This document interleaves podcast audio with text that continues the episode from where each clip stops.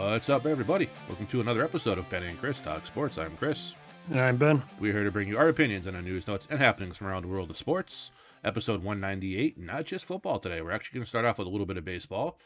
And, you know, we've had spring like temperatures in the Northeast despite it being winter, or spring like for winter time for the past, the exception of a few days, the past month or so.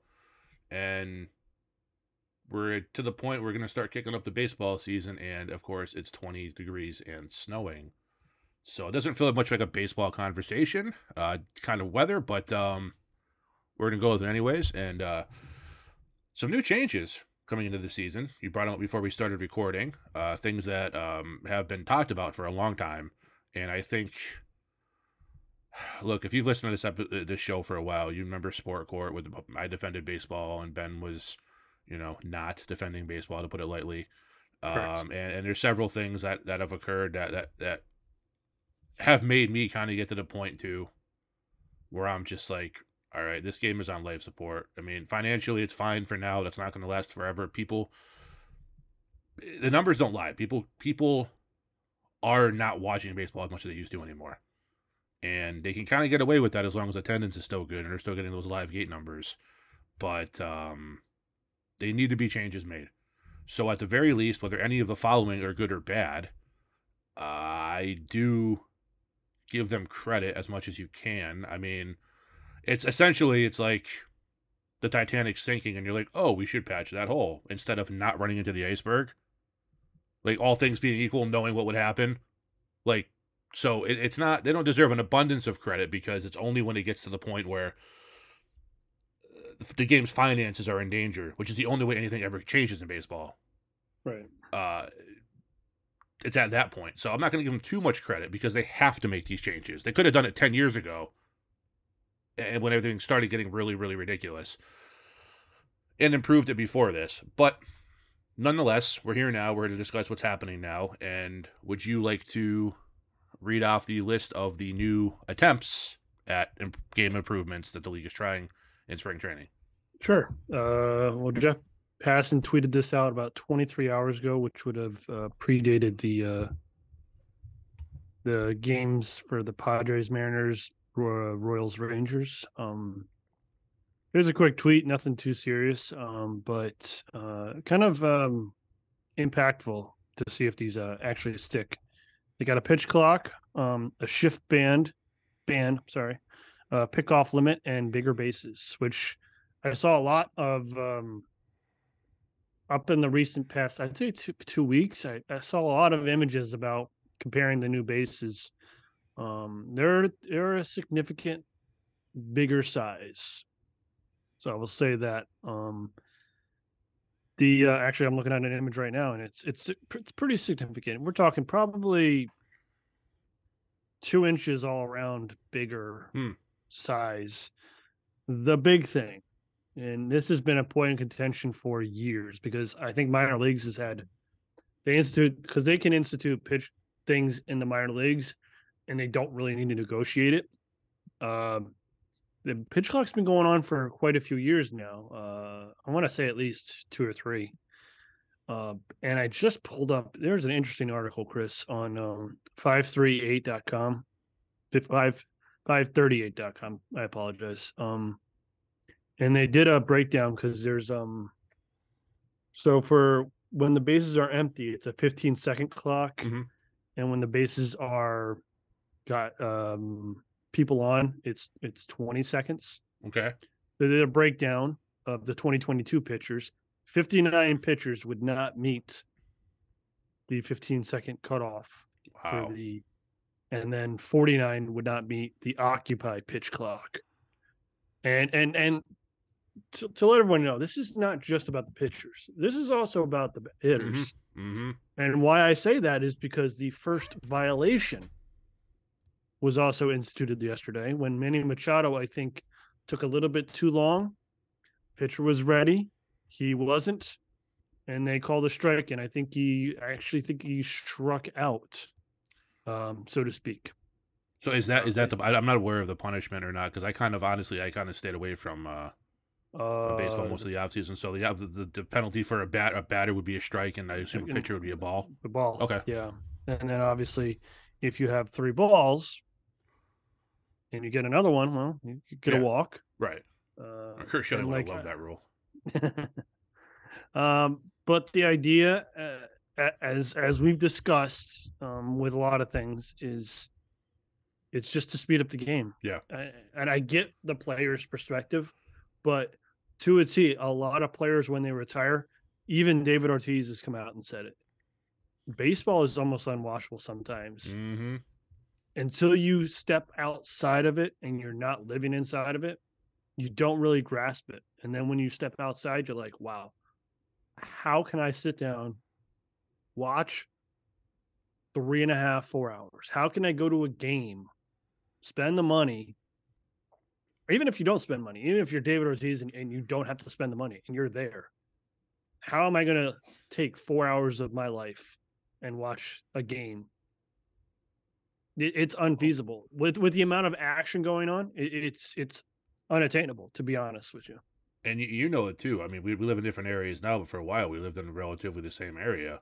And I mean, you know as well as I do, unless you live in like downtown Boston, getting to Fenway Park, while I love Fenway and it's a it's a beautiful place to watch a game and it's historic and I have nothing but love for it, getting there is an absolute pain in the ass of the highest highest proportions. You're talking about an hour and a half drive from home, which isn't the team's fault. I, we live where we live. They are where they are. That's fine. That's not their problem. Um, none of this outside stuff is their fault. It just is what it is. But you know, you're talking an hour and a half to get to. We used to just park at the T station and then take the train Right. in. So you're talking half an hour to train. So you're talking minimum two hours from the moment you leave your front door. You're just at the T station on the other end of your ride to get to the park. Then it's probably about 25 minute, half hour walk to the park. Uh, Yeah. Fenway, I've always found to be very, very efficient at getting people through the gate, so I never had a problem with that. Right. Um, and that's the only part, ballpark I've ever been to, so that's the only comparison I have. Um, and well, for baseball, uh, and, and I mean, and then you have, uh, you know, there's lines everywhere. It, it's you know, you're talking, you know, even even after you get in, if you want anything to eat or drink at the game, on top of needing a small loan to do so, now you're talking about another 20 minutes in line. Everything takes time. And then after the game, when, you, when you're when you're going there, it's never as bad because you're excited. You're going to go see the game. But then when you're leaving, you're talking the same amount of time in return, and usually even longer because people aren't just trickling in now. Everyone's trying to leave. So if you're on the T, or or you're just in downtown traffic, you're looking at adding another 45 minutes to an hour on your trip home. So that that three to four hour game has now legitimately turned into a 10, 12 hour day, which is fine if you're out doing something you enjoy and the quality of the game is really good. But when the quality continues to drop and it, it, it's, you know, players sit out after playing three games in a row. And I'm glad we brought, I'm glad I brought, I want to mention something about that later on too, but different, different topic. Um, it's like, it's not worth it anymore. I love the Red Sox. My wife loves the Red Sox. We both love Fenway Park. Uh, But now we live probably about three hours away from Boston. And it's going to take us a lot to get in that car, drive three hours to a T station, and then do all that. And then, uh, you know, if you don't want to be ridiculously exhausted by the time it's all over with, you got to get a hotel room somewhere in the area to kind of spend the night either before or after there. And it's like, you're looking at all that money the money for food because you got to go out to dinner, you got to get food there, you got to you know gas and all that stuff, the ticket prices. If the game doesn't improve at all, it's going to stop being worth it for a lot of people really quick, really quick. And this is the Red Sox fan base. This is, you know, as much as I don't like the Yankees, they have a very loyal and big following as well. You're you're talking, and I'm sure New York City is even more of a pain in the ass. Uh, you know, you're talking about fan bases that want to be there for their team no matter what, win or lose, that are there to support diehard. These other teams, you think if that Dodgers team stops being any anything but fun to watch because they don't, they're not spending three hundred million dollars a year. Think those fans are there? No, those fans are barely there before the playoff starts. Let let's go. I mean, let's be real here. So changes had to be made. Something had to be done, and I think of the four rules, how many of those do you truly, 'cause I, I have my opinion, but I want to see where you stand first. How many of those do you feel are really necessary and will actually improve the game? I I think let's see, improve the game. If it if to improve the game for the viewership, I think the pitch clock is by far the number one. Mhm.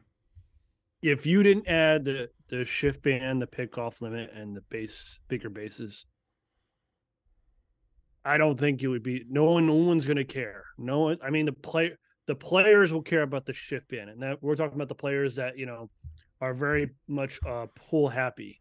Uh, the the style, their swing, they're more of a pull hitter. Well, you can now through data analytics, you can predict where a pitch uh, hitter is going to hit the ball, and David Ortiz started getting it. It start kind of started with David around the time where he started getting uh, a higher profile, and it started to trickle out to other teams because I think it was the Rays that started this um, way back in the early 2000s.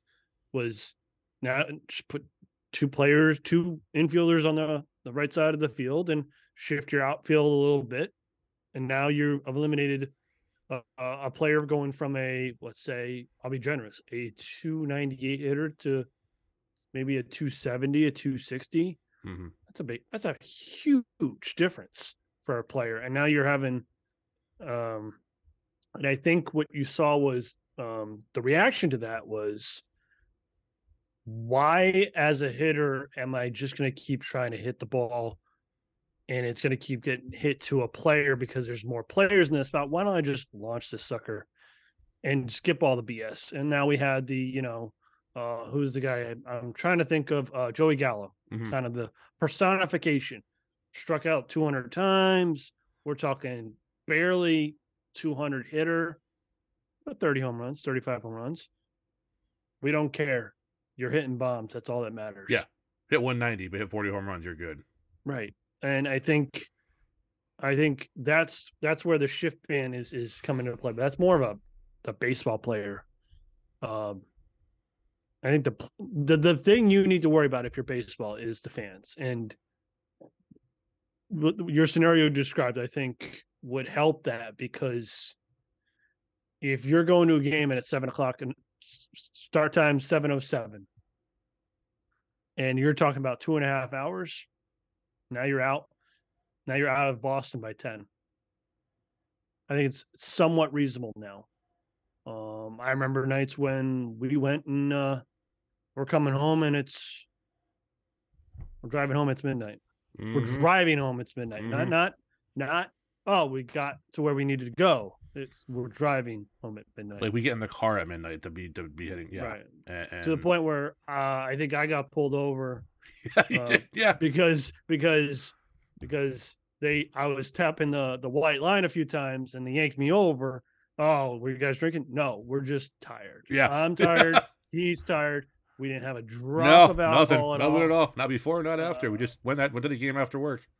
Right. Luckily, you know the cops were nice and they they they kind of one one they couldn't smell like a goddamn thing on me because Yeah, there, there was nothing there- to there- do, anyways. there I was mean, nothing to do. No. So uh, I think they got the grasp of it. Uh, but that's kind of the scenario you and, and and think of that 30 time 30 different teams. I'm sure that scenario has happened many, many, many times. Um I think that's the biggest one, Chris, is that pitch clock that's really just going to tell the pitcher you can't sit there for 60 seconds, David Price. Um and just rock back and forth and then I'll pitch. Yeah. No. You got to be move the game, move the game, action. Because what does basketball have? What does baseball or uh, uh, football have? What does hockey have? They have consistent action. mhm. Even with when you think of football and you know they have those down times, they're very much okay. There's a clock though, guys. Yeah. 20, 25 seconds. Yep. You got, or um, I'm sorry, no, 40 seconds. Uh, but you got to, you got to get going, get that play in. And the defense, the same thing. Hey, if you're not ready, they're and they're ready to hike the ball. They're going to hike it, and you're you're out of position, ooh, you're screwed. So, so this is this is the biggest point that they needed to make. They've needed to do it for years. Um, I like some of the other options. I don't know if they're going to have the impact that they. I think the uh the ba- the bigger basis. I think that's an injury thing. I'm not 100 percent sure. That makes sense. Um, the other two I could care less about, but the pitch clock. If that, if we start opening day, and I happen to turn on the TV and the Red Sox are on, and I see a little pitch clock on the side, I'll be happy. Yeah, I'll say, oh, "Good, yeah. good. You're making progress. You're moving forward. You're doing what you should have done years ago."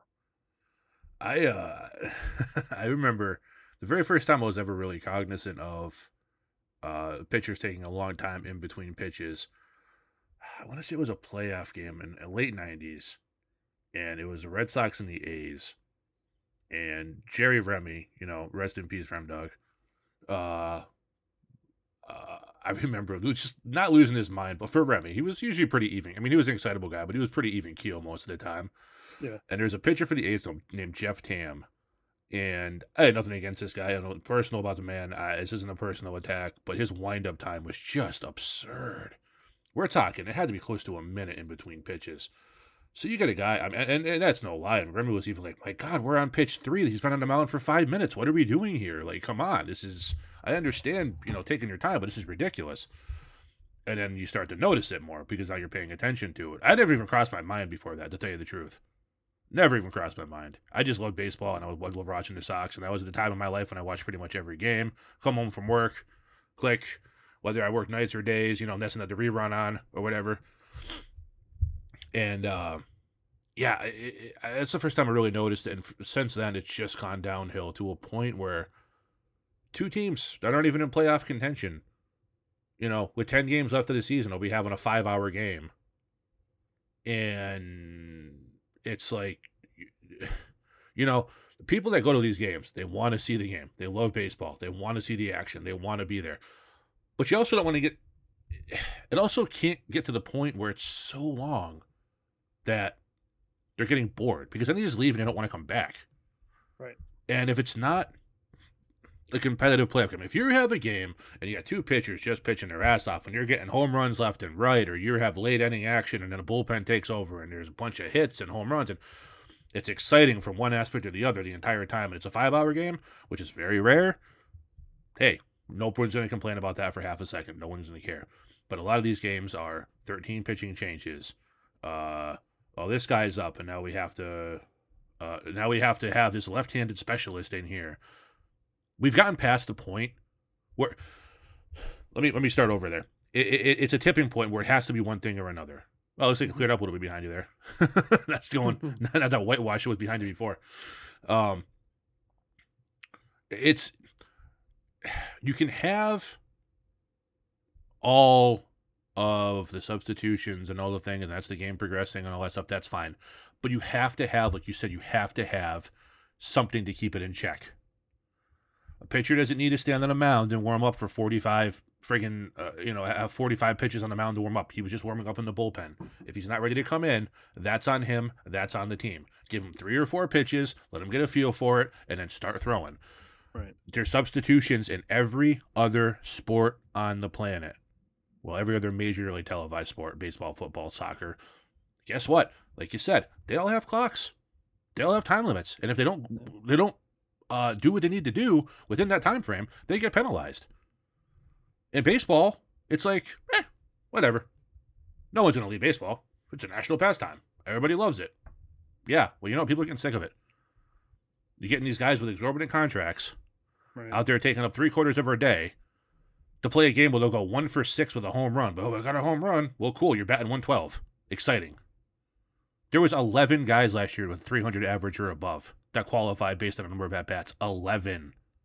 11. What was the stat? There was a stat. It's insane. oh god, I wish I could find it. hitting for being a quality hitter has become so secondary in the game. It's absolutely absurd. Because guys are so worried about all these other aspects. And a pitch clock is one of the best ways to start. Get everything in a rhythm, get it going. Because you're going to find out really quick who the high quality players are. Because high quality player is going to be mentally tough. And be able to deal with not going through their entire superstitious Nomar style batting glove ritual between every pitch where it takes 25 seconds.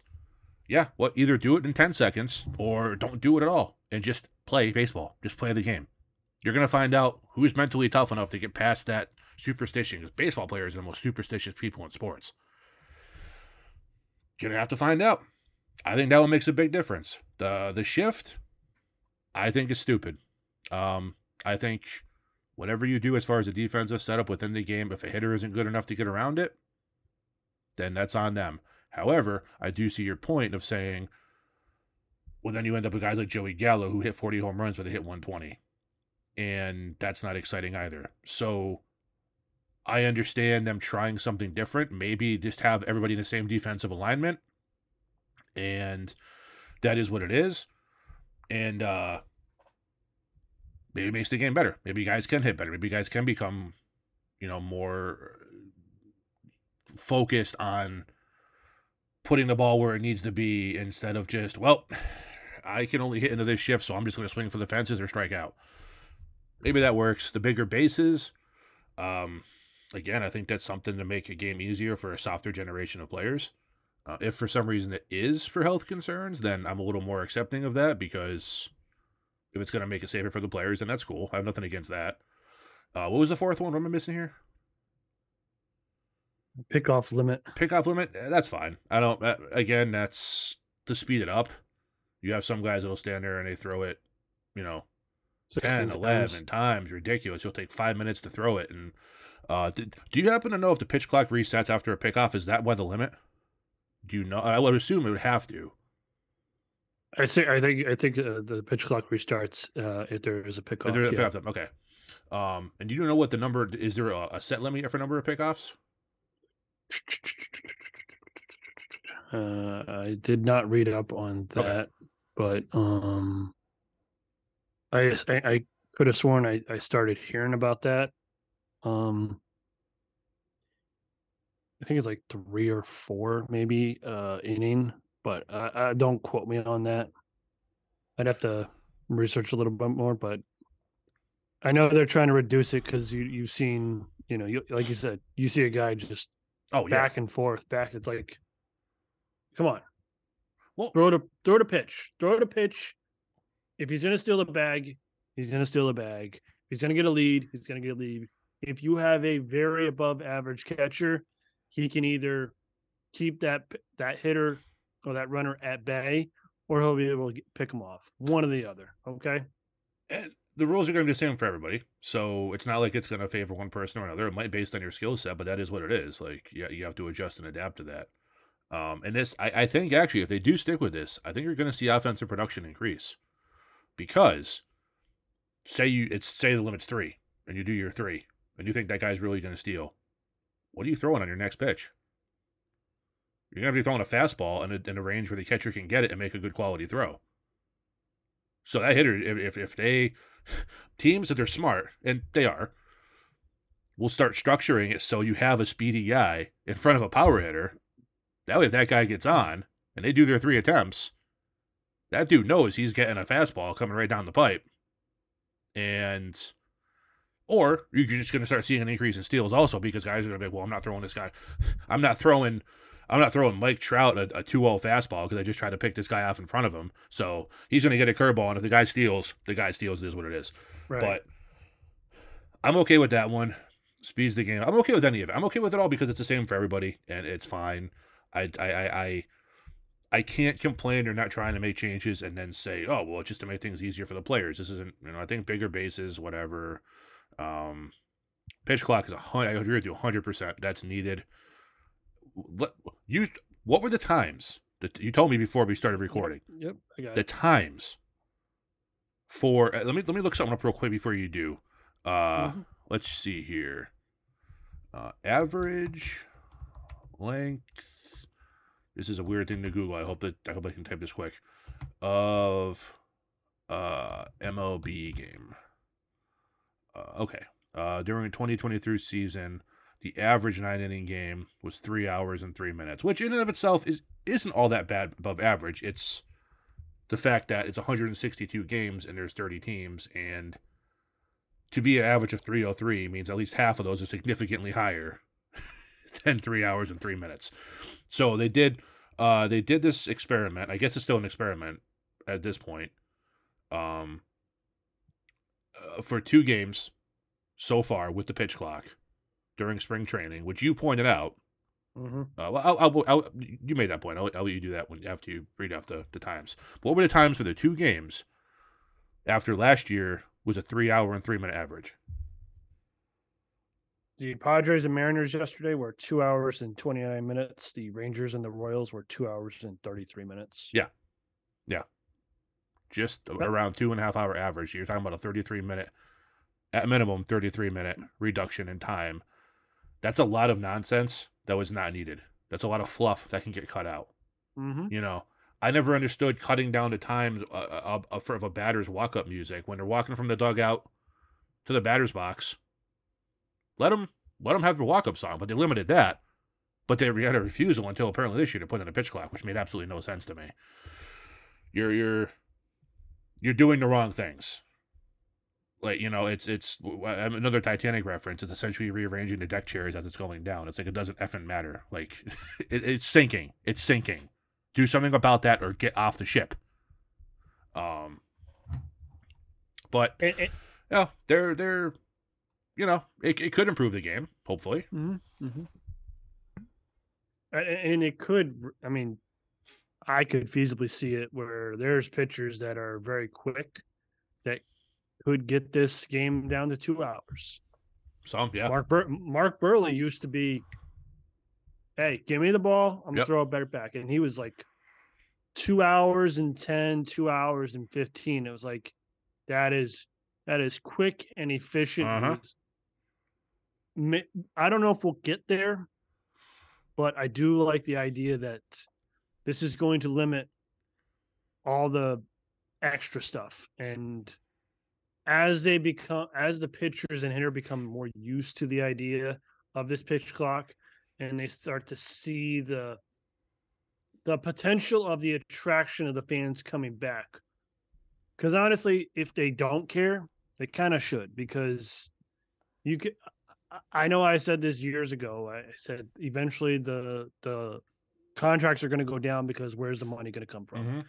Um, it hasn't happened yet. We've seen the contracts are still enormous, but if if they continued on their trend of this game con- increasingly getting longer and longer, the inaction. Uh, in the article I read, uh, it pointed out that they limited the um, opportunity to bring in a, a position player to pitch, um, to where you had to be down by eight or ten runs in later in the game you can't just bring them in to bring them in to save an arm. So I think th- doing stuff like that it, it, opens the door to other things and and if you keep allowing as you pointed out you know the players did have their music cut down but if they allowed that to keep happening and they allowed the you know someone like Nomar Garciaparra to sit there for 10 seconds to to screw around with his gloves and, and and kick his cleats. As as funny as it was, like we both love Nomar. Like it's not a knock Right. on Nomar, but it's just it took forever. it, it compounded and compounded and compounded, and eventually it just becomes the point where you just you only have so much time in the day. Your time is, is each person's time is valuable, and you're not going to sit there and waste three hours and thirty minutes. No. I know you said three hours and three on an average. Okay, but we know the trends are going higher and we're going higher and higher. So to to think it couldn't get to three hours and 30 minutes average, it's not out, out of the realm of possibility. These two first games kind of show what the game could be. And these are spring training games. So Yeah, a lot more moving around. Yeah, the, the hitting might not be as crisp as it could be. The pitching won't be as crisp as it could be. There's a lot of things. There's a lot of variables where it could change to two hours and 15 minutes, two hours and 10. Like if it got there, now you're going to start having people come back mm-hmm. because even if you're at home, Chris, and you're watching the game, starts at seven o'clock. everyone's got so much going on. It's like you can't you can't spend till 10, 30, 11 o'clock watching a baseball game. Oh, that's on the what Sunday night baseball starts at eight, starts at eight o'clock here on the East Coast. But if you're talking a Red Sox Yankee game, I remember some mornings, some of them long games, uh, and I, I worked nights, so it wasn't really a big deal for me because I'm up at that. I was up at that time at that point, anyways. But if you're working Monday morning and you want to watch a Sox Yankees game, and it starts at eight, and now you're talking four and a half, five hour game, usually minimum for those two teams. It was ridiculous, way over the top, unnecessary. Four to five hours, and that was a quick right. game for them. You're now talking midnight, 1 a.m. If you're getting up in the morning, even if you don't start working until like eight or nine, you're still looking at getting up around seven, seven thirty, if that. And if you got kids sooner, I mean, so many things just chase away the common fan. Which I know it's fun to have all these big ticket celebrities at these games, but guess what? Over the course of a year or five years or a decade, they're not the ones putting the money in that are paying these exorbitant salaries. It's your everyday person going and spending their hard earned money. Like you and I, when we go, we're not going sitting in luxury boxes. We get nice seats, but we're not breaking the bank for them. We find good deals when we can go, and we get, you know, a hot dog and a soda or something. And maybe if we have, you know, maybe a jersey, if, we, if you know, we want a new jersey or something like that it's a hundred and something bucks, and that's fine because they're high quality. But that's where the money comes from. It doesn't come from Matt Damon getting comped to sit in the Red Sox owner's box. like he's not paying for any of that. No, he's not paying, and that's fine. Uh, if I was in his position, I'd take it for free too. I'm not knocking the guy for it, but he's not. Those guys aren't putting any money in. Like, oh yeah, cool. Hey, yeah, you're famous. We know you. You want to come by and hang out and watch a game? Sure. Okay, cool. Yeah. They're not paying for anything. They're not paying for their beer. They're not paying for their drinks. They're not paying for any of that crap. It's your everyday fan, your everyday person. Like the two folks, you know, talking on this right. podcast right now. And like the majority of listening probably, that are paying all this stuff. And if they start chasing us away, which they have done with spe- in spectacular fashion the last decade or so, uh, that's problematic. And they're starting to see it revenue wise it's not really showing through on the surface yet because contracts are still big and TV contracts are still big. But mark my words, the changes don't work. They don't stick. They don't have the desired effect. They don't keep them because players complain. Because players right. are soft. Players are soft.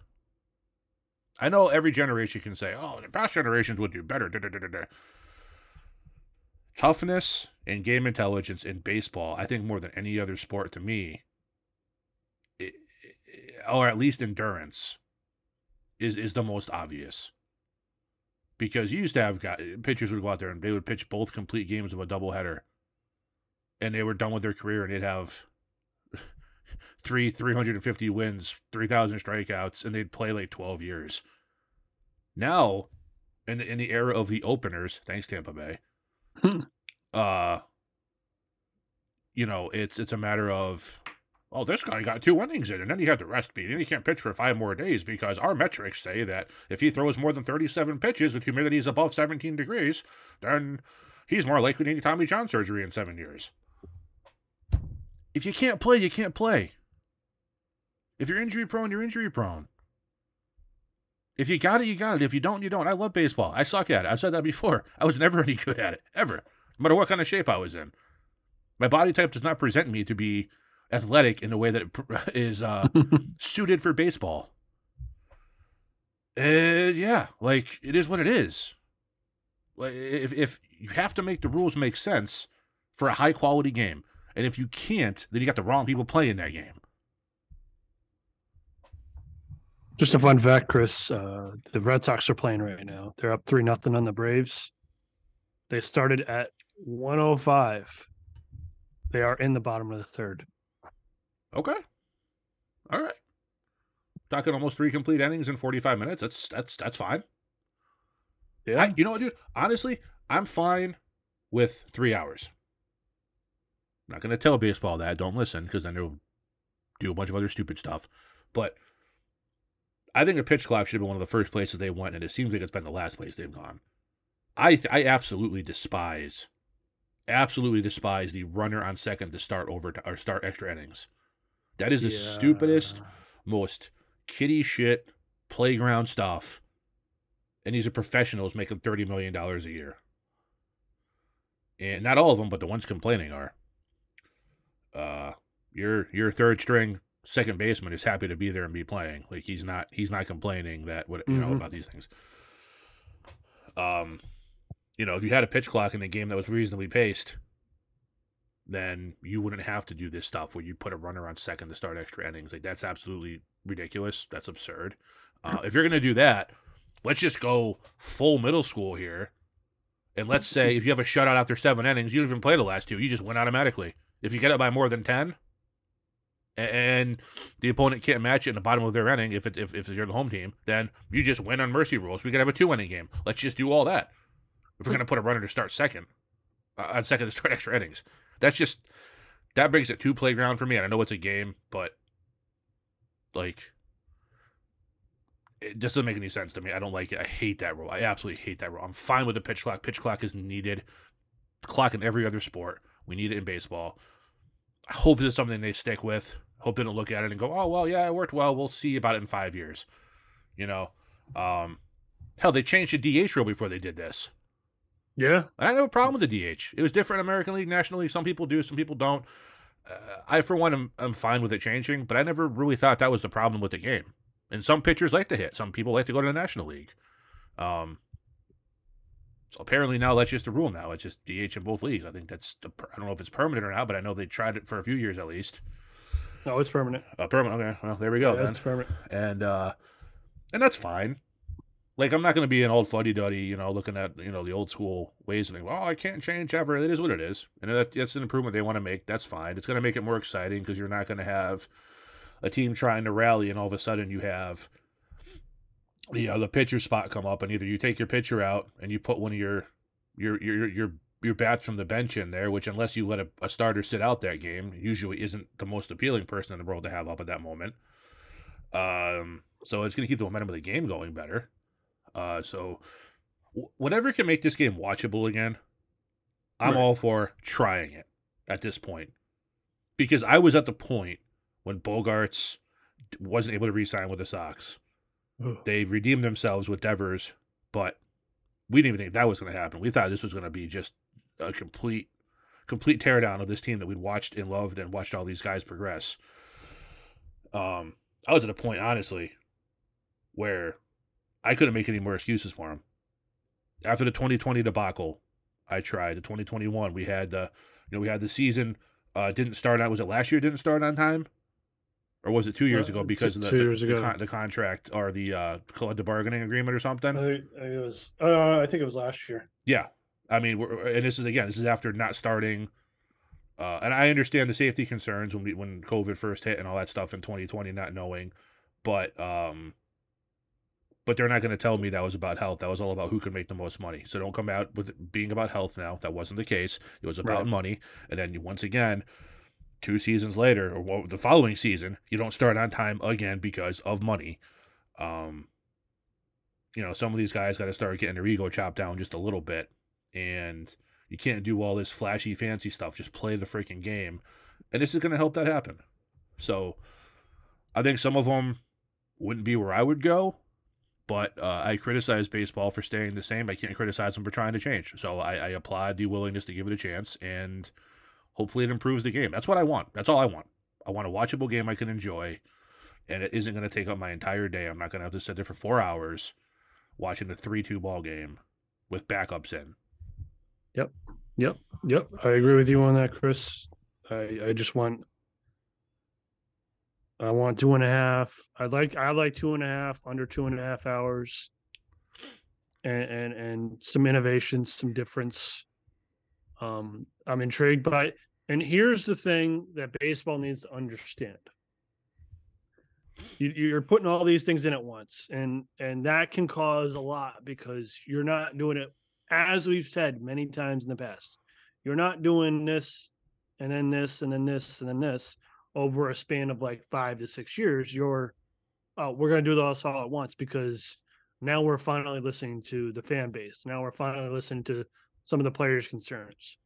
So now you you can't you can't just assume all this is going to work. You have to realize that, um, well, part of the reason why we increased the bases was injury.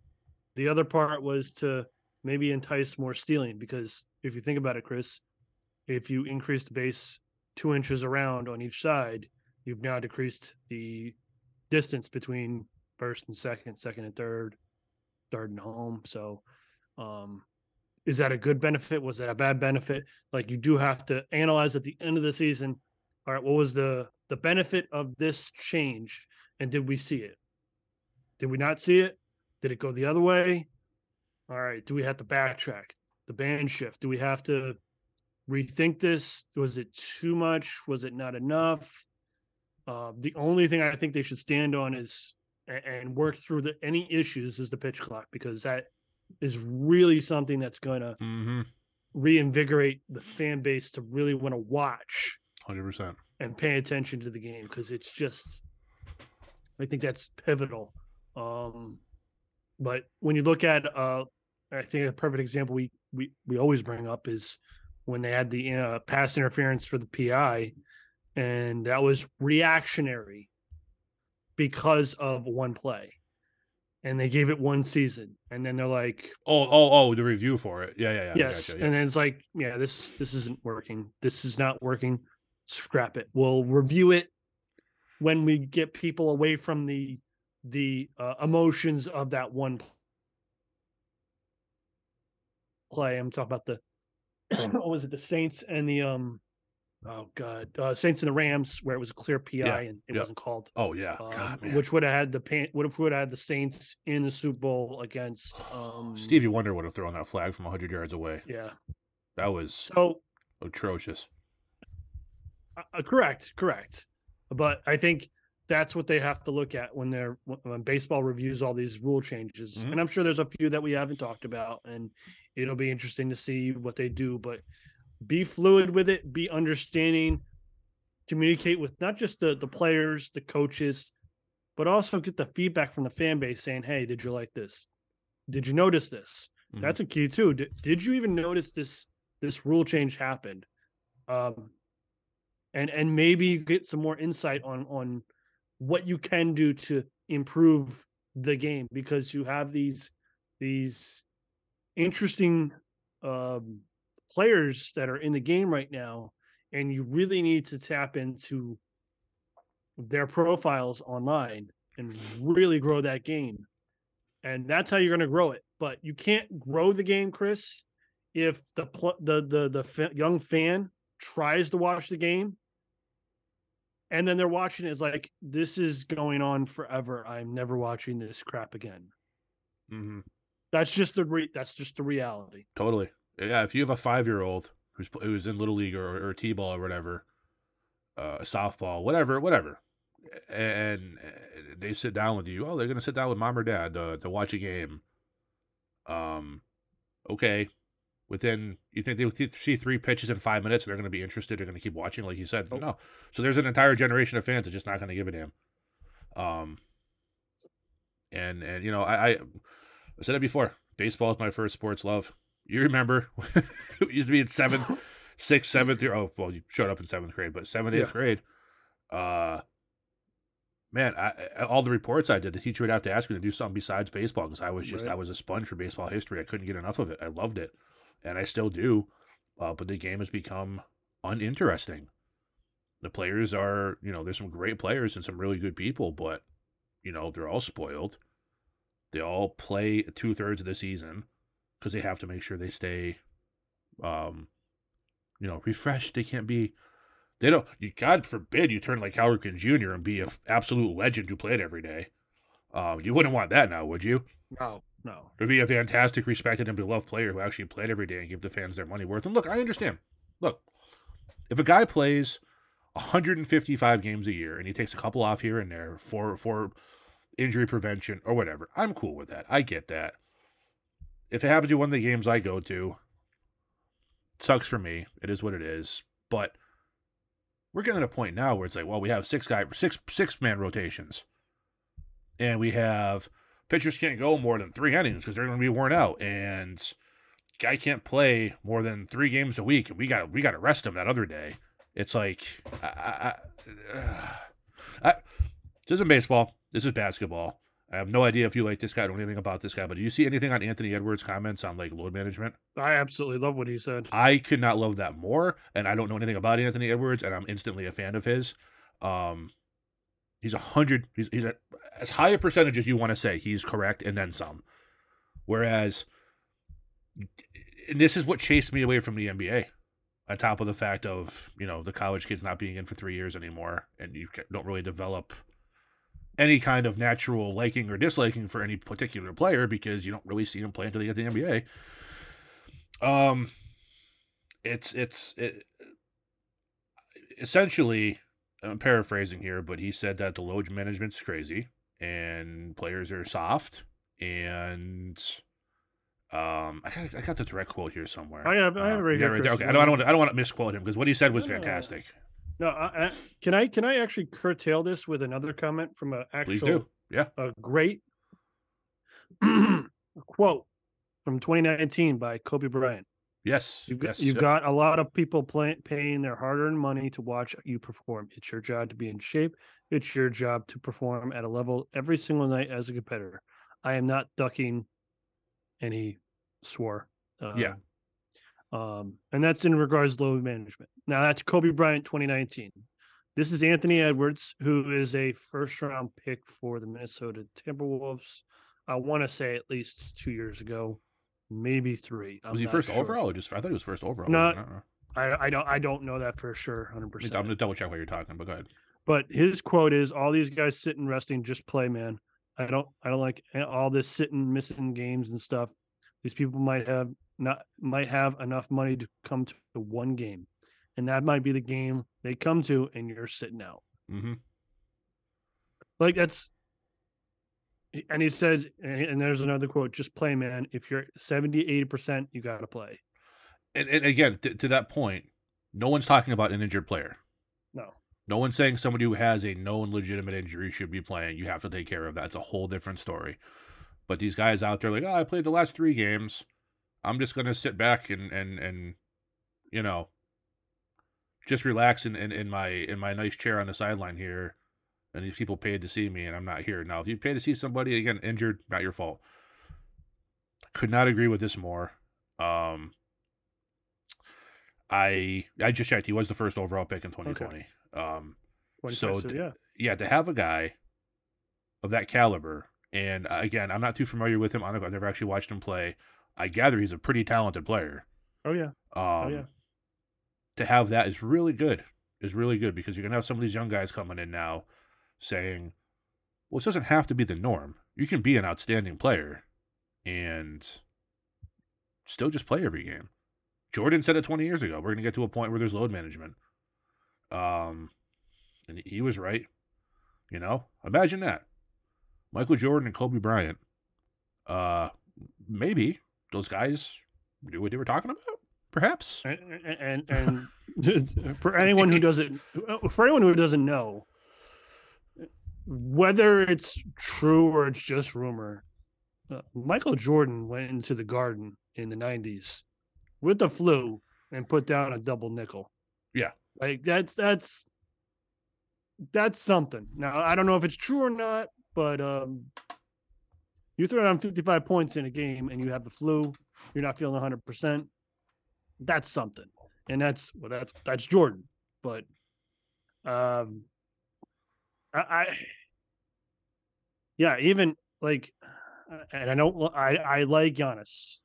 i i could have sworn i saw him make a similar comment but i'm looking at his game played and and it's an 82 game season chris it- i don't I, I would agree with you like four or like four games would be the max I would let a player sit out just to sit out because you get nights off during the season. Mhm.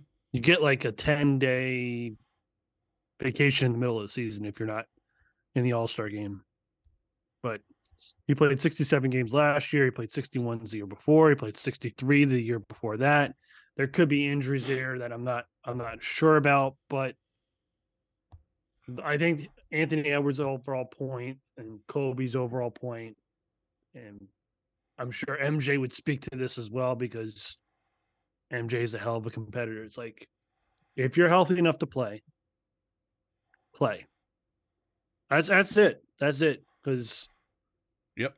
there's a kid out there that might go to the game, or uh, a- a family of six, or you know this this kid who's never going to have another opportunity to go to a game except for that one, and it might impact his life to go in a certain trajectory because of you, because of what you did, what you performed on the, on the court, and all he's going to see is oh, oh he's he's got a suit on tonight, so he's not playing. Oh, is the not, the second best player also has a suit, so he's not playing. Uh-huh. Like, like, and I, I want to call, you know, I want to call out for what it is. You know, uh, Celtics. A few, what was it about uh, two three games before the, the All Star break? They sat quite a few players. Now, some of them weren't healthy, but they went into Detroit. Detroit, I think it was Detroit, and they had players who played upwards of forty minutes that barely cracked twenty minutes a game and it's because they sat a couple players and some of them were injured but some of them just sat because of quote load management i don't i don't like it I'm fine with it at the end of a year. If you've already locked up a play, I mean, fans have to understand this to an extent. It, it happens in the NFL. If you've locked up a playoff spot and you're trying to conserve that player because there's no longer a reason to play that year, I'm not talking if you just played poorly and your team sucks and you're in the last 10 or 12 games. Unless there's an injury, get your ass in the court and play. You're still getting paid. Um, but if you're I don't know. I, I guess I honestly haven't even looked at the NBA standings. I guess the Celtics are doing pretty good this year. oh yeah they're number one Okay, so yeah, see that that shows how much I paid attention. Um, so say they lock up the one seed and there's five or six games left, and they decide, well, we're just gonna have our backups play and we're gonna give our starters a rest. Okay, I can understand that. There's a reason for that at least. But this whole, you know, how, how 72 games in a season? 82 82. Okay. You're going to pay a guy top dollar to play 50 games a year for you. And that's fine. That's what you want to do. That's fine. But you can't expect happy fans. Like, he's 100% right. It was just what I talked about with baseball. Like, yeah, you have celebrities and musicians, and everybody loves all the the pomp and circumstance that goes along with the NBA game. An NBA game uh, with people on court side is the most interactive with the fans, I think, of any sport mm-hmm. because in baseball you can sit in the dugout and you can sit in a way where you really can't be seen. In the NFL, you're on the bench. Yeah, you can hear things, but whatever, you can also just go away. Um, hockey, I, I don't know, whatever. I don't know. there's, I don't- pl- there's plexiglass yeah, plus, yeah, okay. Um, basketball, they're right there, there's court nothing. side. I mean, there's nothing stopping it. So I mean, it's like, and we're at the point now where, and I, I understand in the form of if you're threatening somebody, if it's some kind of racial homophobic slur, that can't be allowed. But if you're just like talking trash to a player, now they can have you ejected because they're too soft to take somebody Yep. talking trash to them. Mm-hmm. It's only a matter of time. This game, basketball was by far overtaking baseball as far as popularity and, I mean, revenue. It had to be getting up there. And no one's going to touch the NFL. But, I mean, they've they have this, and everything they're doing is almost designed to have them take two steps back. So now you can't go to a game and pay your hard-earned money and talk smack. Again, I understand when something's inappropriate, and I'm not an overly sensitive person, but let's face it, um, the majority of NBA players are black, and there could be a lot of stuff said that could be offensive. And if you're going along those lines, then you're an idiot and you need to be thrown out. I'm fine with that. But if you're just talking smack, and, like for gamesmanship, and you're not making it personal or nothing, and you get thrown out for that, I would never even consider going back in my lifetime. Are you serious? No, I'm usually quiet anyways. I kind of cheer whatever. I don't really talk smack when I'm at the games, whatever. I just kind of enjoy myself and watch it. Some people do. That's how they have fun. Um, but it's not helping the image at all of NBA players being soft.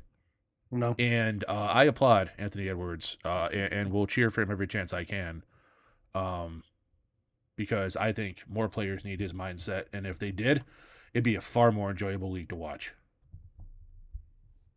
All right, couldn't agree with you more, Chris. I think you're right on, and And same for all sports. Same for all sports. Yeah. Not not just Yeah. bad. We just basketball is just a topic, not you know, yeah.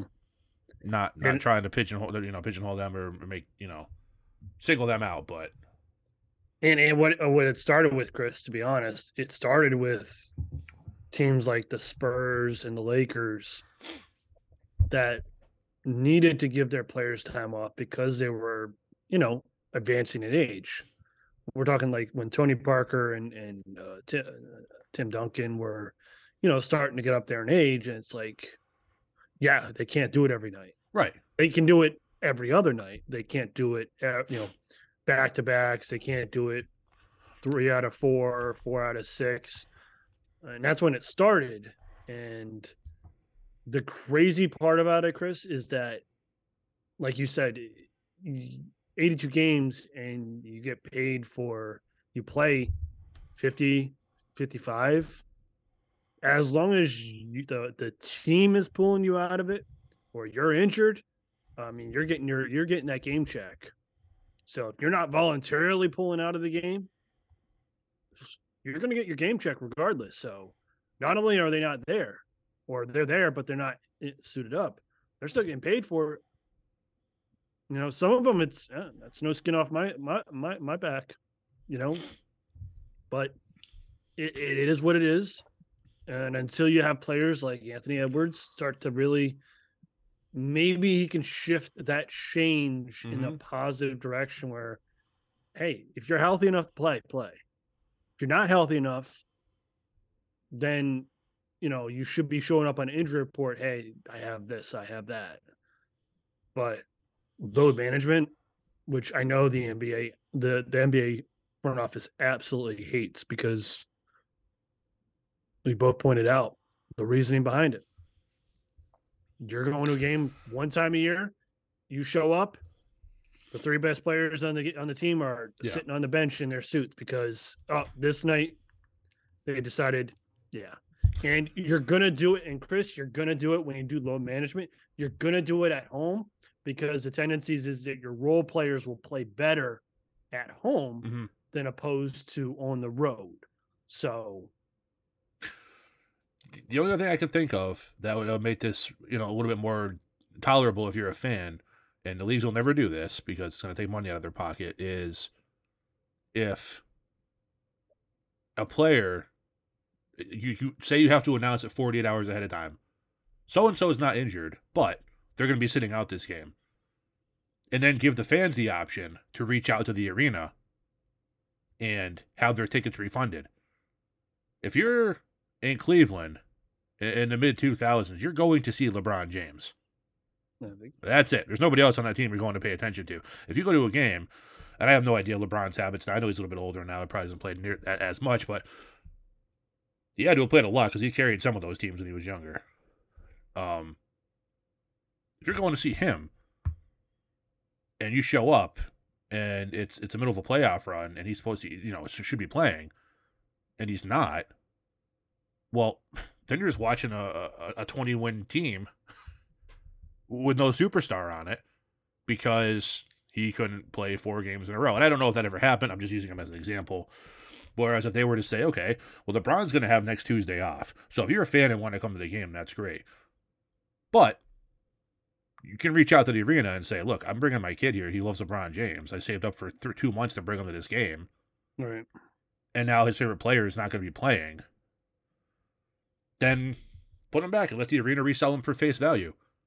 They're going to take a little bit of a bath on ticket prices, but it's fine. They keep raising them on us anyways, whether they're a winning team or a losing team.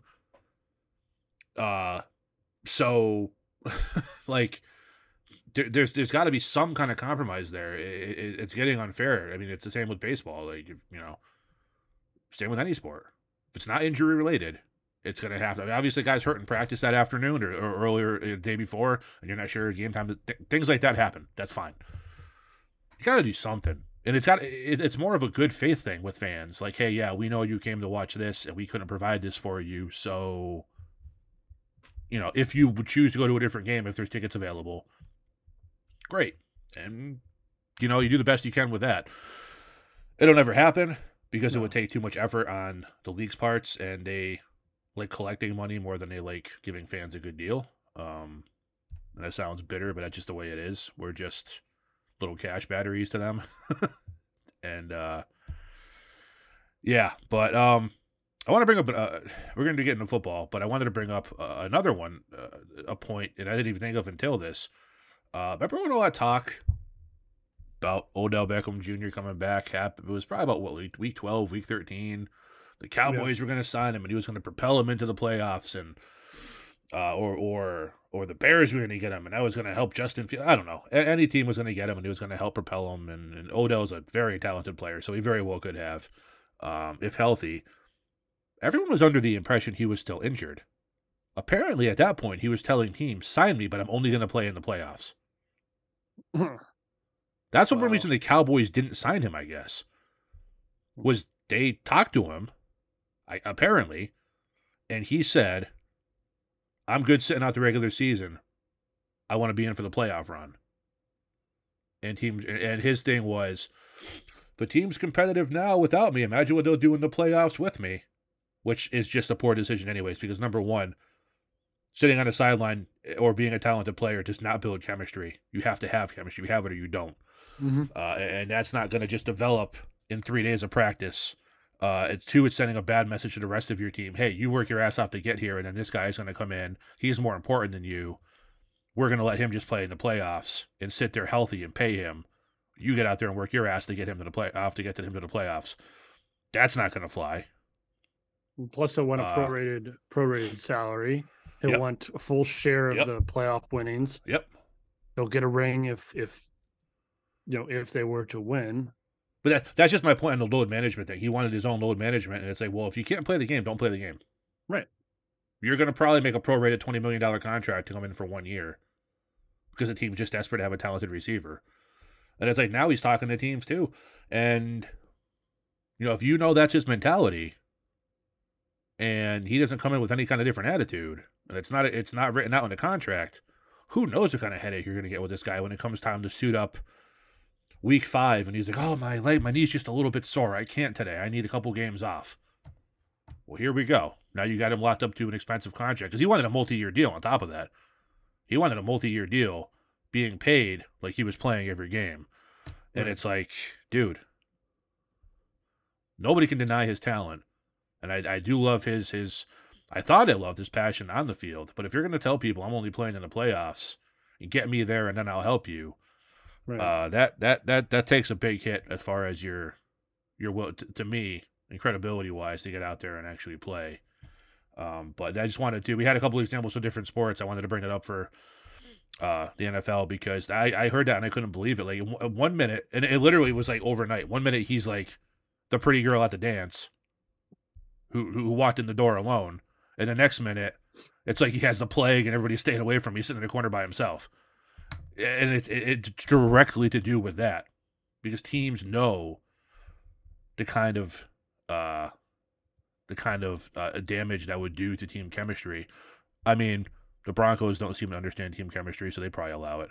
But aside from them, um, it'd be problematic, and I'm glad no team fell for that. Um, they they talked about it a while, a couple years back. Well, more than a couple years now. God, twenty years or so now. With uh, Pedro Martinez in the late '90s, he got injured towards the end of the season a couple times, and, and was able to come back around the start of the playoffs. And there was a bunch of people who were like, "Hey, why not just get to the playoffs and then let Pedro pitch then?" And it's like, he's a 22 game winner. You don't make it to the playoffs without Pedro Martinez. Right. And that's not how the game is played. I have no interest in watching a game that allows stars to sit out and then once the playoffs start all of a sudden. If that's the case, just do a draft lottery for playoff spots and then just play the playoffs and don't bother with the regular season anymore. If that's what you're going to do. Because it gets old. All right.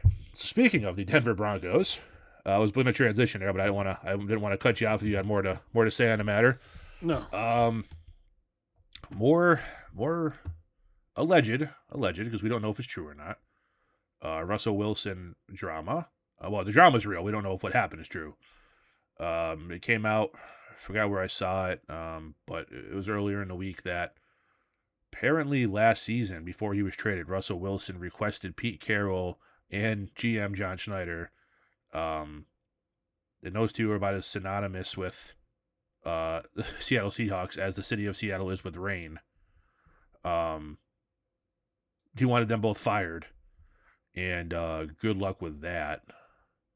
Uh, he denies it, says he loves them both, has respect for them both. Um, this just adds to tumultuous offseason and great season in general for, for Russell Wilson and that entire team. He came in, signed a massive extension the Broncos can't get out of for several years. Played extremely poorly. It came out he had his own suite on the second floor of Broncos headquarters or his mm-hmm. own uh, office, which is very weird and very. Uh, I was listening to Rich Eisen a couple days ago, and he said that that's odd because second floor is usually where the administrative offices are, and that's where players normally go to, to get called to when they're going to get cut. and now you have the quarterback in his first year negotiating into the deal that he has that kind of special treatment. It's a bad message to send. Uh, it's very odd, and it's it it adds to the enigma that is Russell Wilson. Is he this nice guy he portrays himself to be? Is he something more? I don't know. Um, I've said for a long time, a couple years now at least, that while he's a very good quarterback, he is not on the elite level. Um, let Russ cook. That's great as long as it's week one through five, and then you're kind of on your own.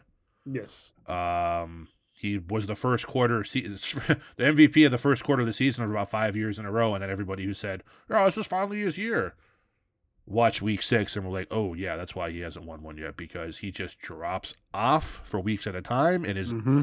average at best, and then he'll come back and have a great game." And he doesn't seem very self-aware when he plays poorly. Um, so, excuse me. Don't have time for the cough button there. Um, an interesting, another interesting fact is apparently Russell Wilson very much wanted to play for uh, the current Broncos coach. So uh, when he was in Seattle, um, he can deny it all he wants, but it's not going to look good. Where you know, um, they wanted to bring in somebody else. He wanted to bring in somebody else, supposedly, and get rid of Carroll and Schneider. Um, it's it's. I mean, he has has his wish now. Right. But I mean, was he really thinking that a couple years ago? People just kind of backfilling that story because it's pile on rust time. I don't know the truth. This guy could be a great guy. This could all be nonsense. Or he could be an a-hole who's pretending to be decent. I don't know the man. Who knows? Um, but either way, now he has Sean Payton. He has a guy he wanted to coach him. And uh, there's more drama and uh, ugliness, apparently, around the split in Seattle. And just more reason for the Broncos to just have to come out with, with, with a good start and just put all this nonsense behind them because winning cures a lot. A lot. We know that firsthand in sports. You can have a bad situation and you start winning, and all of a sudden, a lot of problems go away. And um, they're going to have to have that because if they come out to a slow start, they come out one and three, one and four, with three first round picks plus multiple second round picks, and all that money spent for these two to have Payton and Russell, Russell Wilson heading that team, um, it's going to be really ugly there. Because then you're going to have to talk about once Wilson's gone, you're going to have to do a complete rebuild from the ground up again. And it's. fan base is not going to like that, to put it mildly. And I like how you put that, Chris. Is you know if they needed if they needed to move on, it would be Wilson. It wouldn't be Sean Payton. Yeah, because the the ink on his contract is still wet. So I think Russell has a little proving to do. He needs to perform better. Uh, with Sean Payton coming out saying that you know whatever whatever went on before me, I have no idea what it's about.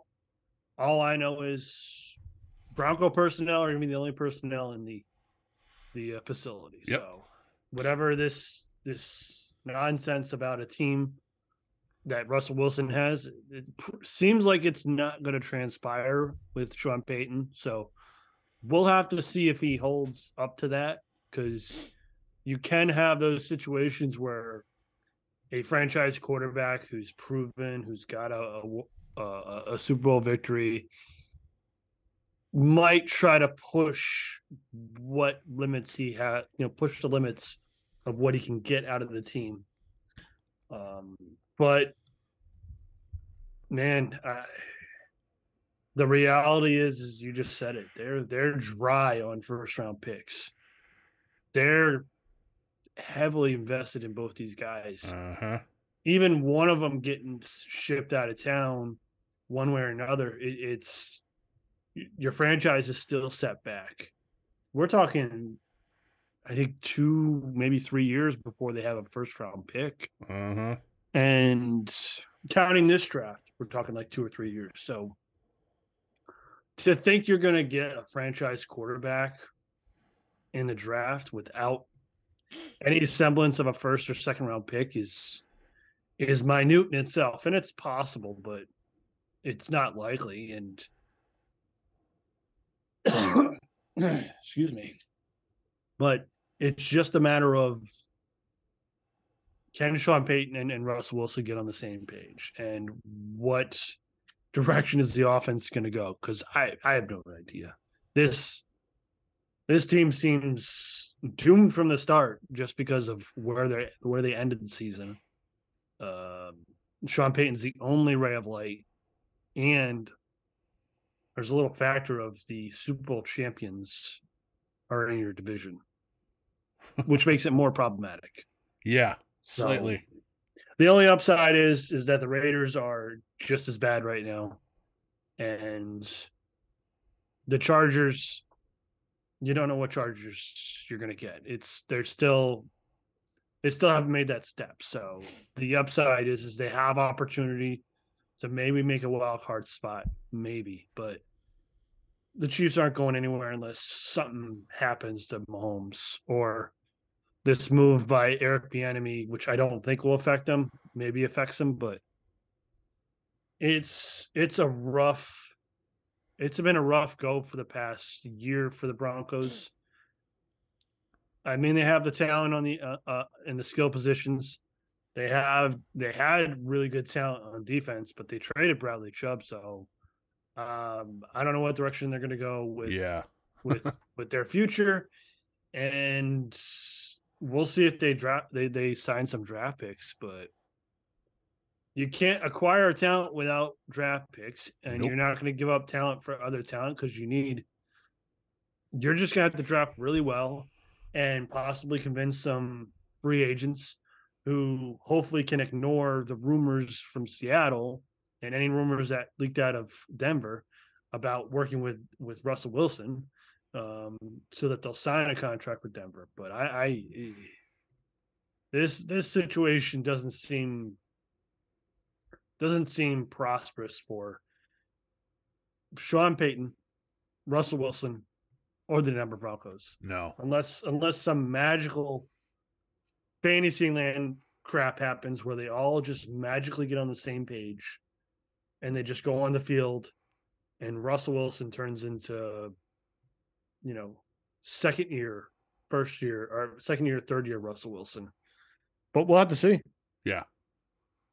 Yeah, it's uh it's gonna be a lot of what ifs there. And man, like uh you better if you're a Broncos fan, man, you are you are holding your breath because Russ didn't work out so well, and what you saw is not inspiring confidence for year two. And now you give up another first round pick for Payton, and it's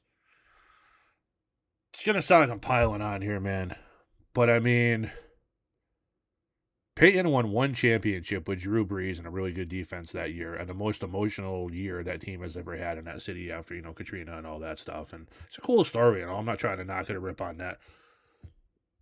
It's not like Sean Payton has over and over again overperformed and gone above and beyond. Like he had a lot of mediocre teams with a lot of talent on it down there, or I mean, at least like good teams, but they didn't really perform in the playoffs all that well. Like he had Drew Brees, he had a Hall of Fame quarterback. It's like this is where you have to separate the good from the great. like is Sean Payton a great coach? We're gonna find out because if he can turn this team around with the mess it had last year, I think you could say yeah he is because he did turn New Orleans into a winner. Wasn't a consistent multiple time winner, but he did win a Super Bowl and he had some other good seasons. Now we'll see. Now it's going to be more about game planning and, and, making things work and using the personnel you have because there's not a whole lot of moves that team can make with Russ's contract. So he's going to have to come in with what he has. And I think a good coach could make this work. We'll see. But uh, I got some other NFL news. A few players potentially on a move. One definitely on a move. Uh, Bobby Wagner after signing that contract and apparently being mad at the world that he didn't re-sign with Seattle or whatever the deal was. I don't know. Um, I've never seen so many players get pissed for making like twenty million dollars a year. Uh, cut by the Rams because imagine that uh, they need salary cap room because they won the Super Bowl and then re-signed and restructured every key person, and then brought in Bobby Wagner, and that's not a bad move. Bobby Wagner's a fantastic player, but um, didn't really have the cap room for it. And now there's rumors that they're going to be trading Jalen Ramsey in the next couple of days. They gave up, they got absolutely fleeced in that Ramsey deal. Uh, you've been higher on Ramsey throughout his career than I have been, but I think we can both admit now that his his uh just to call it to, to compare it to Revis, his Revis Island days are long behind him. He's no longer the premier. He's he's a bigger talker than he is player. Let's put it that way. Like he'll, he'll he just, he's he's more likely to intimidate you by talking too much to you than he is with his play on the field now. What are they going to get for him? You know, but King's ransom to get him. And if, they sign him to a lucrative deal. Like, yeah. If I'm a team, Chris, this is this is how I approach a situation. I asked the Bron uh, the Broncos, the um the Rams. I said, "Can I have permission to talk to Jalen Ramsey uh privately?" And then I privately tell him, "Look, if we're going to trade for you, it is the understanding that you're going to shift from cornerback to a free safety position. Go the uh, Charles Woodson route. Well, the Charles Woodson route. Like it, it's it's it's just that time. He may think he is a dynamic cornerback still. I, I don't think as his speed diminishes, his effectiveness, he's not Richard Sherman. All right, he's not going to play his entire career as a corner. No, he doesn't have that skill. Um, he's not Darrelle Revis, so I think to extend his life as a player and to really elevate his standing as one of the premier, the best uh, defensive backs in the history of football. I mean, this is a move I think he needs to make just because if it if it shows that his skills have diminished as a corner, he can't make the plays, he can't cover, he can't do anything as a cornerback, and he's stubborn to move to safety. Uh, at some point, just someone's just going to say, "Yeah, you're you're done. You, you have yeah. nothing left." If you don't want to move to safety, and that will kind of help you see the field a little bit better. Maybe your hands are still good enough where you can make those plays. Uh, you may not be have to be as physical in the free safety position if you can get on the right team, and it'll really extend your life. And maybe you can get a not as great, but maybe another contract to where it'll be a size amount of money to really give yourself security throughout the rest of your life. I think it would benefit him, benefit his his legacy as a player in the NFL, uh, it would really give a, a team an excellent safety to pair with young corners or just outstanding corners. Um, but I'd I wouldn't give up a first. I'd probably talk about a somewhere between a, a, a second or a third and a fourth, or maybe a future second and a fourth, or just I, am I'm, I'm telling the Rams no to a first. That's that's oh, first totally, and foremost. Totally. And and I need to have that agreement that you understand that I may let you, uh, we may let you play, start at corner in your, your first year with us, but there may be a time during the season or the following season you're going to shift to safety because I just the skills are just diminishing. He's a bigger, he's a bigger corner. It, it, bigger corners t- can have issues with longevity uh, in the NFL because if they if they can't press and, and use their little use their hands to kind of get away with some stuff, if you don't have that ability, and you may have the length, but if you don't have the speed to keep up with these young wide receivers, it, it's just not going to work out well for you. And a per, and a team can't sit there and put you in man, put you on an island and say, "All right, go get Ja'Marr Chase, go get uh, uh, Justin Jefferson, go get Stefon Diggs." Like that's not going to happen. Not now with Jalen Ramsey. You're you're past that. You're you're not that guy anymore. And when he rationalizes in his head that I'm not that guy anymore, then he can move on to the next stage in his career. But if he doesn't do that, I'm just like, yeah, I'm good. I'll I'll draft a kid in the fourth round and and or the fifth round, and he'll probably give me a little bit more production, uh, without a the headache, b the price tag. Yeah, it's crazy to me. The guy's only 28, and he's only not even like 28 and a half. Like He just turned 28 like two months ago, three months ago. Um, but this is how quickly certain positions drop off talent wise. I mean, like you said, you're not as fast as you are at that 20 years old as you were at 20 when you entered the league. He's only played eight seasons. It seems like he's been around forever. Certain guys, for whatever reason, seem like they've been around for for 20 years, and it ends up they've been around for you know, uh, not even 10. Um, you know, in his prime, one of the best not only talkers but defenders in the game. Uh, his prime, in my opinion, really ended about three years ago. Truthfully, I mean, maybe the year after the Rams got him.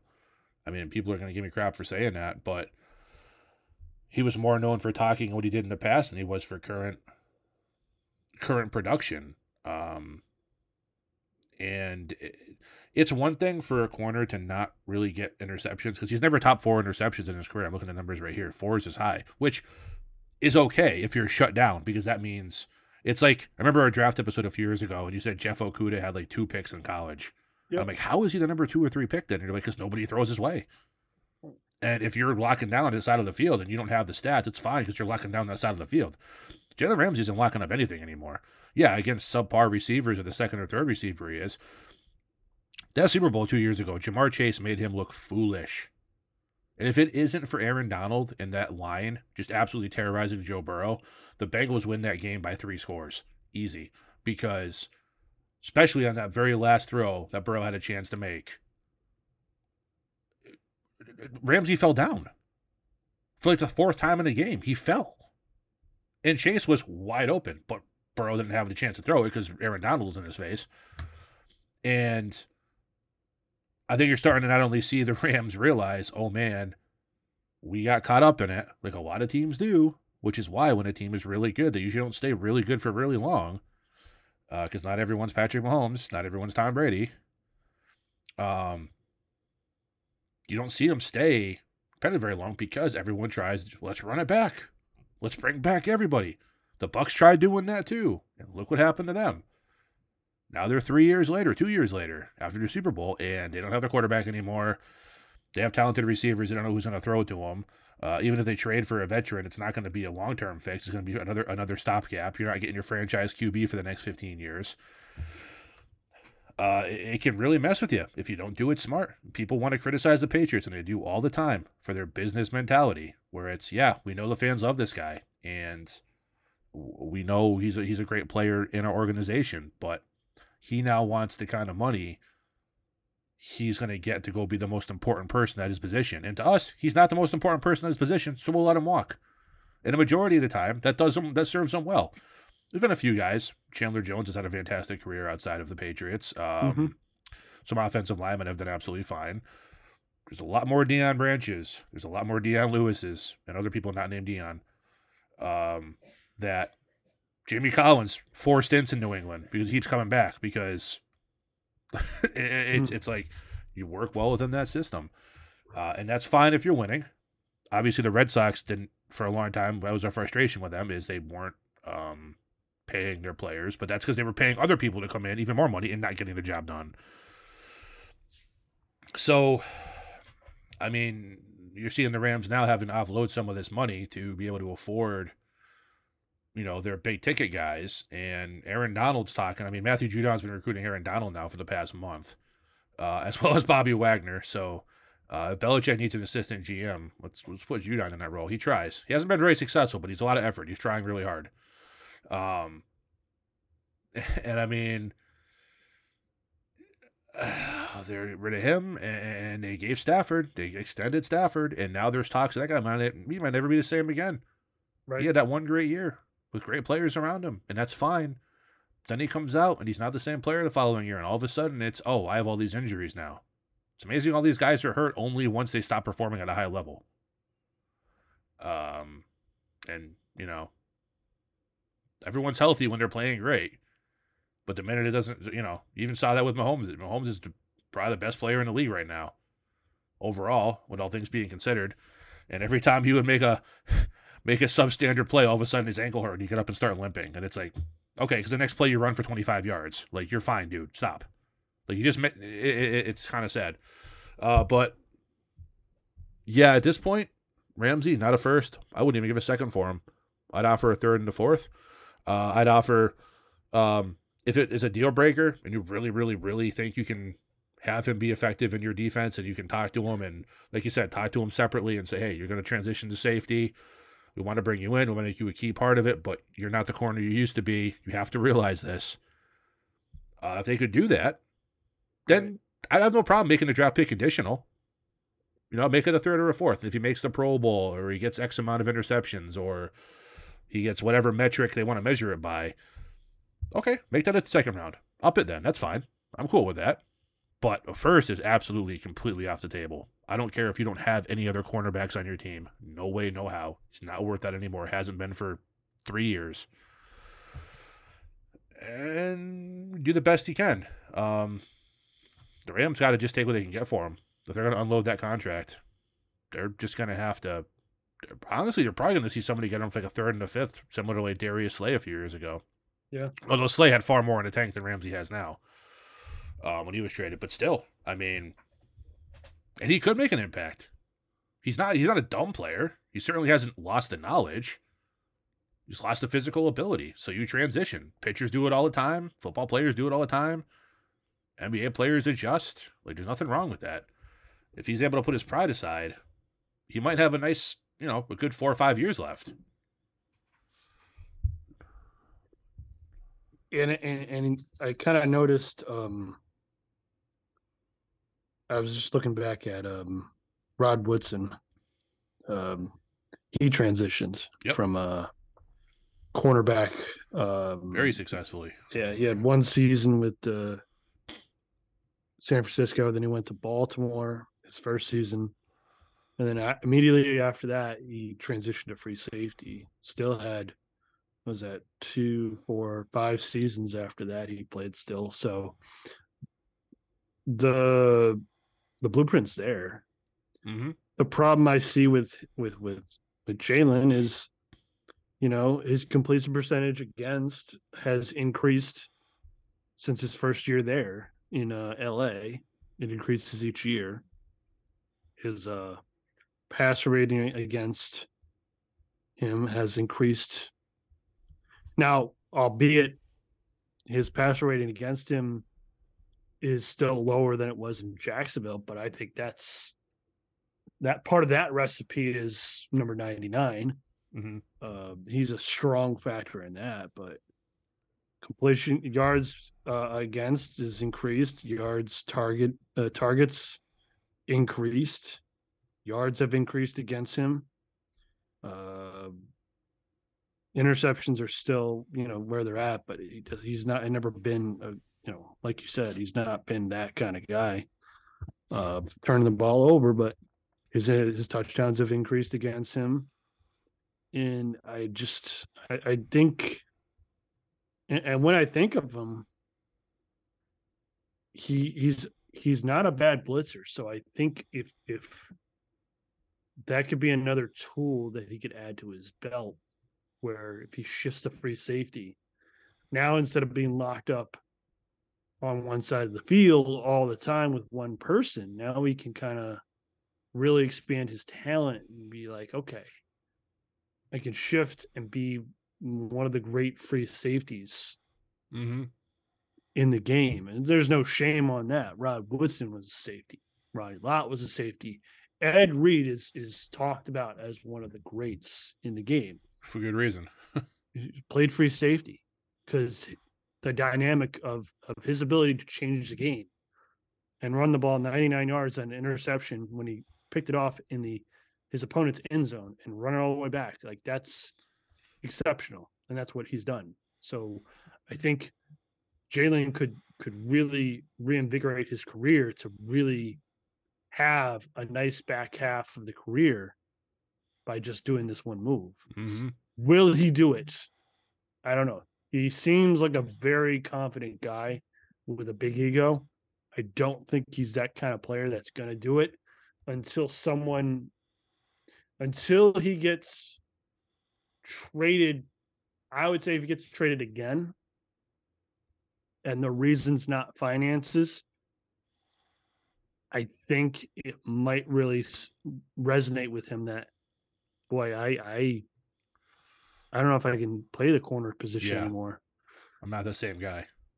That, that's that might come to it, but if he's still going to be confident and, and, and, and arrogant about, you know, I'm going to play corner. This is my position. This has always been my position ever since I was a little kid. I'm going to play it until they tell me I can't play football anymore. Well, then you might be one of those corners that at age 30, 31, you might be gone, Yep. you know? And unfortunately, I, I think he can have a longer career than that, similar to, you know, like Devin McCourty's had a very, very long career. And it, he found out real quick in his second season that he can't play corner. Yeah. And now he's Hall of Fame, arguably a career. And uh Oh, McCourty's got to maybe not first ballot, but he's got to be a Hall of Famer at some point. yeah, he'll be in there. Yeah. Um I just don't I just it, it, it but to get back to your point about everything going on in LA as a total, not just Jalen Ramsey. It's just funny that you had you went all in. You got your Super Bowl ring, and now it's kind of slowly piecing apart. And and that kind of that kind of should really uh resonate to the Chiefs, to the the Bengals, the Buffalo Bills to, to a lesser degree. Teams that want to build that longevity, that that I don't want to say it, but that dynastic era in their in their franchise. You kind of have to say, hey, we can't sign everybody. Can't have every person come back. Yep. You need somebody, you need some players that are hungry. You, you need to have you need to let some players go and find their their contract elsewhere. mm-hmm. And will the Chiefs be able to do that? They started it. Started it last year with with Tyreek Hill. So I'd like to see what what they will do to try to maintain what they have going on in Kansas City. But the Rams found out real quick because they looked Yeah. like they were Todd Gurley, Jared Goff, Aaron Donald. Like they were building something. Then Oh they, yeah. they made that quick shift. It's like, oh, let's do this. But it's like, ooh, but we're going hard in. And they got it. They got the ring. But now they're feeling it. Because they have, in my opinion, they have no shot at winning that that division title. And to make the playoffs in the NFC, I I would venture a guess to say they're not going to be in my top what's that top seven? Yeah, they won't be in my top seven to start the season, and I'll predict they won't be. They'll be bottom dwellers uh, by the end of the season. And I I'd have to look at it. I don't know if they still have their draft picks yet. So Uh, for me, it's going to depend on health. I mean, you know, Stafford can come back healthy. Kupp can come back and be Kupp. If Akers can play an entire season at a high level, a lot of what ifs. All those have to go right for it to be what it was last year or two years ago.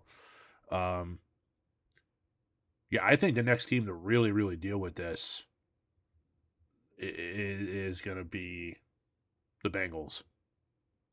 because you have a team like the Eagles, right? And I know I just said Bengals. I'm not. I'm not showing off here, but you have a team like the Eagles, and they have talent at just about every position. Truthfully, I mean, they're a very well-rounded team. Obviously, receiving position, adding AJ Brown uh, on top of um, DeVonta Smith was great move. It's hard to believe a couple years ago we were saying how bad this team was at receiving at the receiving position, and now it's like it's certainly not bad, far better. Um, but a lot of what happens on that offense is a direct result of Jalen Hurts' mobility and his ability to kind of do things on the fly. Whereas the Bengals taking nothing away from Joe Burrow because he's looked nothing but with the exception of a few a few weeks to start the season, he's looked nothing but impressive the entire time he's been in the league. But that he's not gonna run for the kind of yardage Jalen Hurts is, or even a Daniel Jones is. That's not his thing. And the, believe me, the Bengals don't want him doing that. Um, they need money to make sure that line can stay up to par. You're going to need some kind of running game or being able to pass downfield. Really doesn't matter. So you got to make sure you have some kind of you know respectable running back, which you can try to draft every four years and hope that works. That's fine. Uh, but you got a lot of talent here, receiver, and Burrow's not going to be cheap. Burrow and Higgins, I think, I think Higgins was the second round. He's the first pick in the second round. Yeah. Um, so I don't have to worry about a fifth year with him. So if they stagger those contracts, it's fine. But then you're going to have Ja'Marr Chase. And I'm going to venture a guess here that Ja'Marr Chase, when he signs a contract, is going to sign the biggest contract in the history of the NFL for a receiver. Mm-hmm. Um, and Burrow, even if he takes, he goes the Brady route and he takes a quote hometown discount, which maybe to an extent, but guy shows up in, in chains and expensive suits and this and that. He's not looking to make less money. He wants to make his, and he thinks he's good enough to still get by, like Mahomes is, making that much money a year. Would the Bengals be smart to just, at the height of when he's going to matter most, going in with one season left, after performing at a very high level, would they be smart call me crazy here, to trade T. Higgins now. Because I think, truthfully, you could trade T. Higgins to a team, a, a, receiver desperate team, and get a mid to late first round pick for him. I really believe that. I firmly believe that. He's talented enough. He just hasn't shined as brightly because of, you know, you have Ja'Marr Chase, so they kind of cancel each other out a bit. Mm-hmm. They're not going to trade Chase. Chase is the guy. It's going to be Chase and Burrow. That's why they drafted him. If they weren't going to keep Chase, they would have drafted uh, the offensive lineman at Oregon, Sewell. They would have drafted him at, at the position instead of Chase. You're probably not going to be able to sign two top tier premier level receivers. No. It's just not going to be functional for the rest of your team. If you want to keep a competitive defense and keep the rest of the offensive line in there for Burrow to keep him healthy, and then Burrow is going to command a king's ransom. You trade him now? If you can get a first for him, he's worth a first round pick. I would. If I saw come across the uh the whatever sports app is your uh, you choose to follow, uh Patriots trade their first round pick for T Higgins, I, I wouldn't bat an eye at it twice. I'd be like, sweet, we got T Higgins. Screw it, whatever. I mean, we spent uh, better first round position picks on less talented receivers. Uh, sorry, N'Keal Harry. Had faith in you, didn't pan out. Um, so, I mean, he's certainly worth it. We're not talking about a guy who isn't going to perform. He's got the right attitude. He's got the size. He doesn't appear to be injury prone. Would you just move him now and be like, hey, we got to get something while we can for him. I don't want I don't want a compensatory third round pick for him two years down the road. I want to get a first for him now. Then you can go draft another receiver. Hopefully he's just as talented and we got three four more years on a rookie contract. I don't know. I'd consider it if I were them. If I were them, I would hundred percent. Yeah. I would need to know what the future is for Taj Boyd. Um, what his his goals, his uh contract demands are. They had this kid that seemed to be having good um, rapport with Joe Burrow in the playoffs. I don't remember his name. He was like a fourth, fourth wide receiver. But like, if you're the if you're the Bengals and you're just looking at it as like, can we sign both of them? Be truthful with yourself because Yeah. you can't just say, "Oh, well, we can, tr- well, yeah, we can sign both of them, and we can sign Joe Burrow." Sure, you could. Okay, but where are the resources for the other positions going to go if you sign all three of those players? Because you're not going to have all of it. Right. So you need to understand So, that. Trent Taylor? and- that sounds familiar. Trent Taylor, Stanley Morgan is raised as a fourth and fifth receivers. So one of it's one of them too. So one of those two, yeah. that seem to have good rapport. Um, uh, but I just don't. I don't think it's smart for them to to to really go all in and just say we're going to go. We're going to sign T Higgins. We're going to sign Ja'Marr Chase, and we're going to sign Joe Burrow. It's just gonna. Not only are you putting your eggs all in one basket in the in the passing offense, but you're just going to hamstring some other aspect of your team, whether Yeah. it's the, whether it's the secondary or the defensive line or the offensive line. But you can't you can't sacrifice the offense line because the past two years, what has been the biggest problem for the Bengals? Offensive There's- line. offensive line. This year it was way. health because they did address it, but the previous year was it was just that they weren't work very good. Yep. So you need to have that. Well, you can't have everything, and you can't have a defense that is porous because you can't score forty five points a game whilst giving up forty seven points a game. You, you can't As the. Lions found out this year. it's not right. And maybe they'll make some moves and changes that that kind of morph the defense in a better direction with some Mhm. draft picks and some signees and the team maybe develops offensively a little bit better, but you're the Bengals, you're like, okay, we can get a first round pick this year for T. Higgins. We have a first round pick late in the draft. If we get a mid round mid round pick for T. Higgins, there is a couple guys in there that may drop depending on you, know and I know the quarterback position like wherever we say it's going to be pull push it up about two or three draft picks because that's where it's going to end up because it's so important to try to get your quar- franchise quarterback so if the third and the fourth guy, which I, in my personal opinion, shouldn't even be drafted in the first round. Um, if they get drafted in the mid tier of the first round, and you're the Cincinnati Bengals, and you get a 15, a 16, and you might get yourself the number two rated wide receiver and number three rated rated wide receiver. Now you've staggered your your uh, uh, wide receiver talent. Mm-hmm. Maybe you want to draft a uh, offensive lineman to help beef up. Maybe you want to get a corner, but you understand that you're sacrificing not having T. Higgins. So it's just a matter of what they have for resources in house. But I think the best move would be to say, T, we like you. We love what you do for the team. You're a, a great part of the offense, but financially, we can't pay you, Ja'Marr Chase, and Joe Burrow. So this this is the direction we're going to go in. But you also have to make sure that you put a contract in front of Joe Burrow when the time comes to say he'll say yes, and then subsequently put a contract in front of Ja'Marr Chase and knowing he'll say yes because you can't just you can't just trade T Higgins without knowing the Right. facts of of the fact that you're going to have to sign those two. You need to put the money in front of them because you've sacrificed T Higgins. Any reason right now, if you're the Bengals, you don't just go to Joe Burrow and say, "We're not going to cancel out the fourth year of your contract, but we want to do it with the Chiefs did with Mahomes. We're going to give you your deal.